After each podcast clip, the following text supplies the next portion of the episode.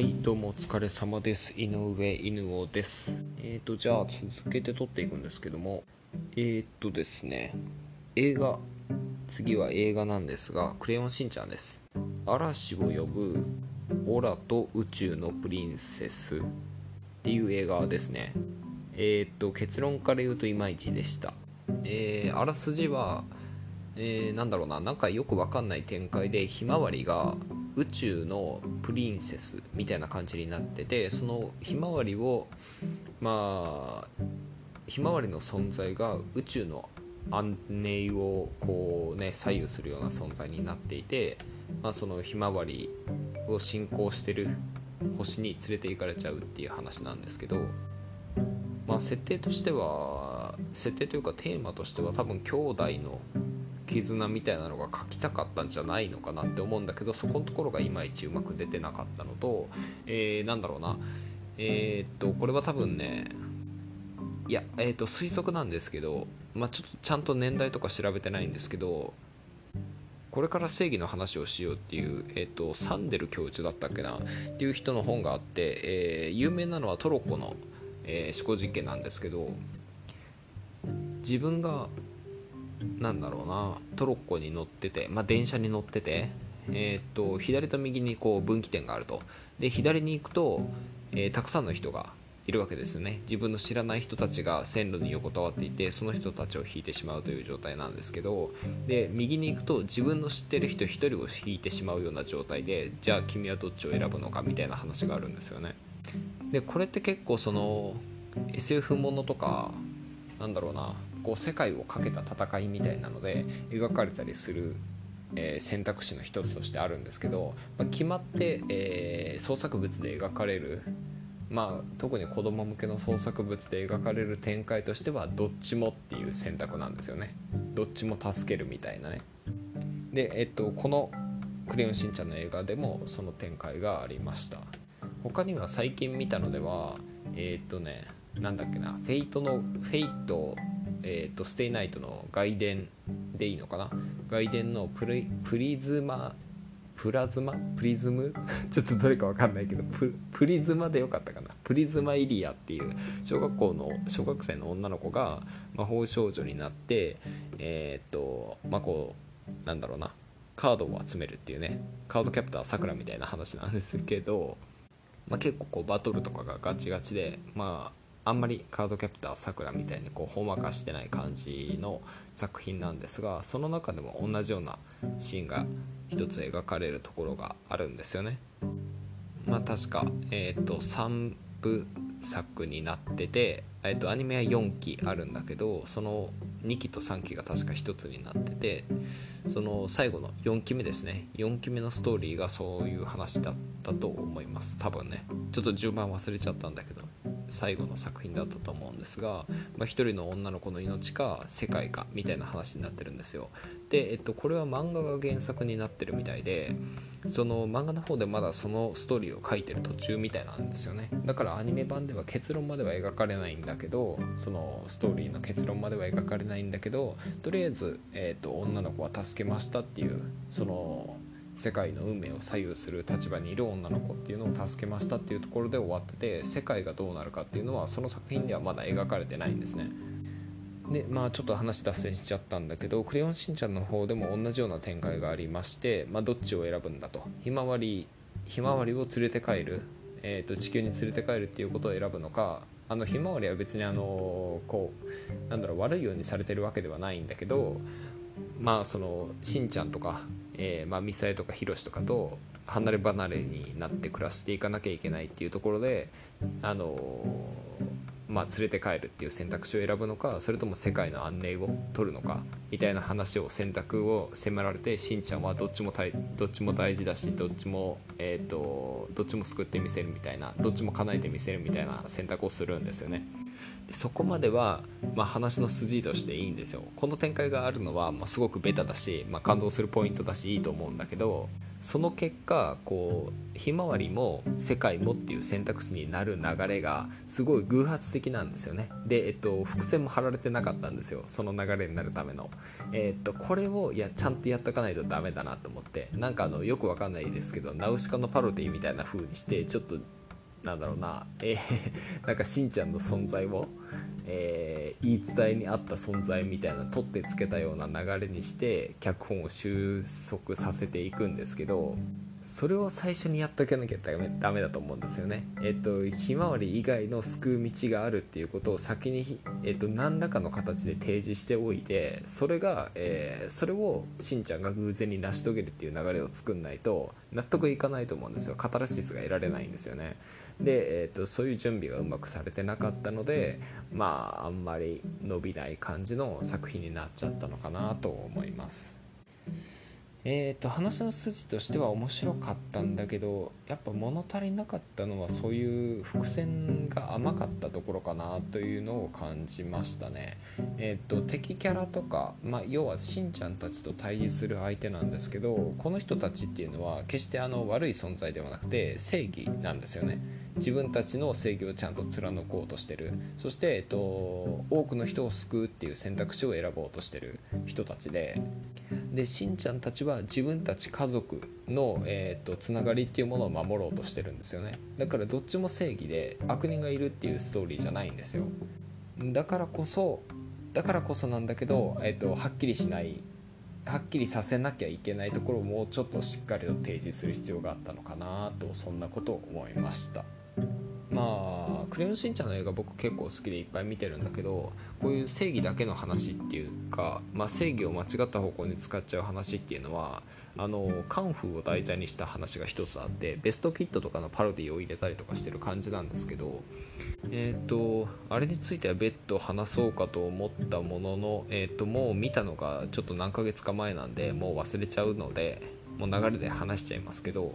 名前とか忘れちゃったな。ランちゃんだったっけな。ちょっと名前忘れちゃったんだけど。えっ、ー、とカンフー。しんちゃんたちが、まあ、あの中華街みたいなところに忍び込んでそこでカンフーを習うんですよね。堀田正雄君が習ってるっていうところから始まるんですけど。でそこのそこの、えー、兄弟子にみたいな存在の女の子がいてその女の子はまあその中華街をね無理やり牛耳ろうとしてる悪がいるんですけどそいつたちを倒すためにまあえーと、しんちゃんたちと一緒にねなって戦っていくんですよね。で結果的にそいつらは倒せるんですけどその倒す過程でえー、その兄弟子の女の子で姉弟子って言った方がいいのか分かんないですけどそのカンフー使いの女の子が力を得てしまうんですよね。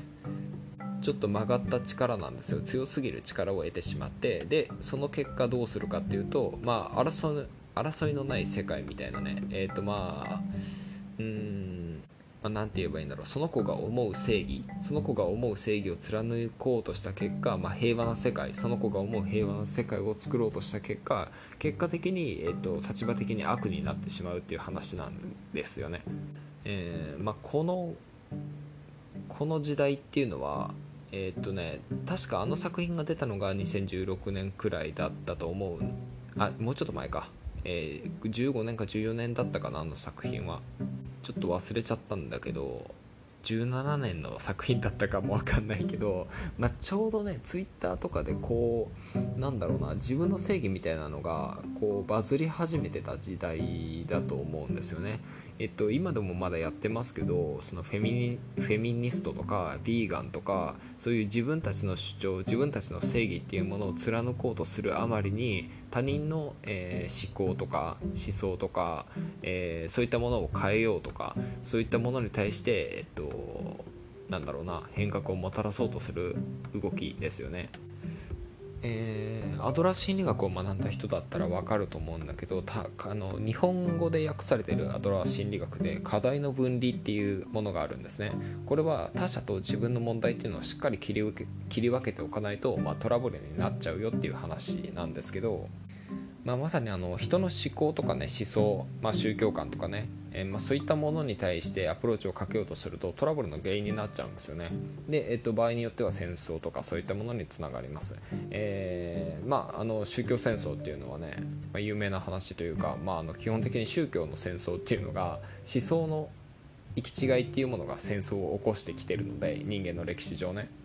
まあ、もちろん経済的な理由とかうん。ぬんかんぬんありますけど共産主義とかそういったものに対するもの、あのそういったものと、まあ、民主主義とか資本主義とか社会主義とかそういったもののぶつかり合いですよね。ちょっとこの辺ね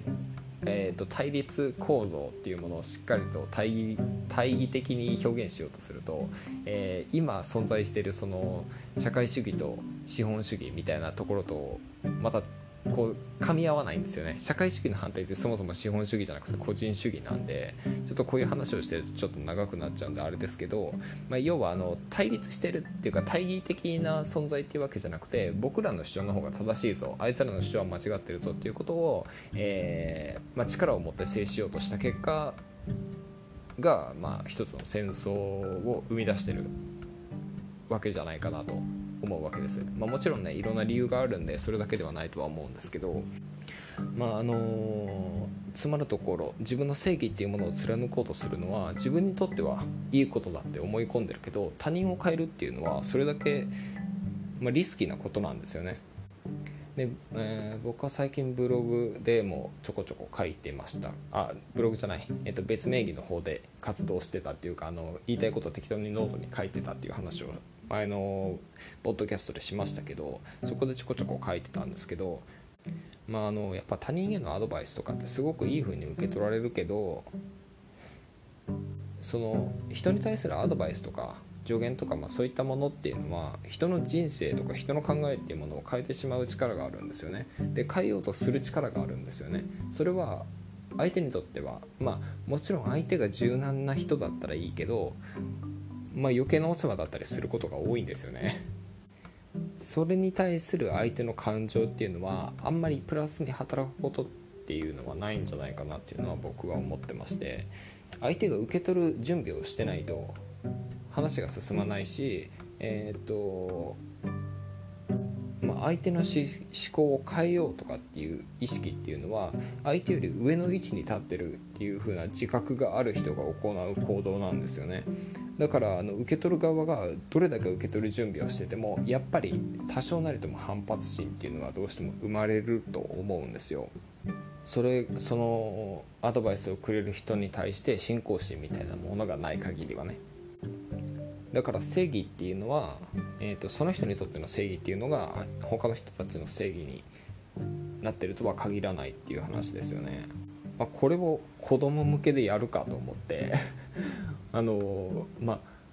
あなんだろうな子供向け作品結構見てるんで、まあ、そういうふうに、うん、うまくこうテーマ性っていうかねなんだろうな要素を入れてる作品っていうのは確かにいっぱいあるんだけどこの「クレヨンしんちゃん」のカンフーの作品もうちゃんとしたタイトル忘れちゃったんでもうカンフークレヨンしんちゃんで調べたら出てくると思うんでそれで勘弁してほしいんですけどこのカンフーの作品はそんなに評価は高くないんだけどえーと、その時代 SNS の時代ですよね一人一人の個人個人がすごく、えー、発信力を持ってきた時代に、え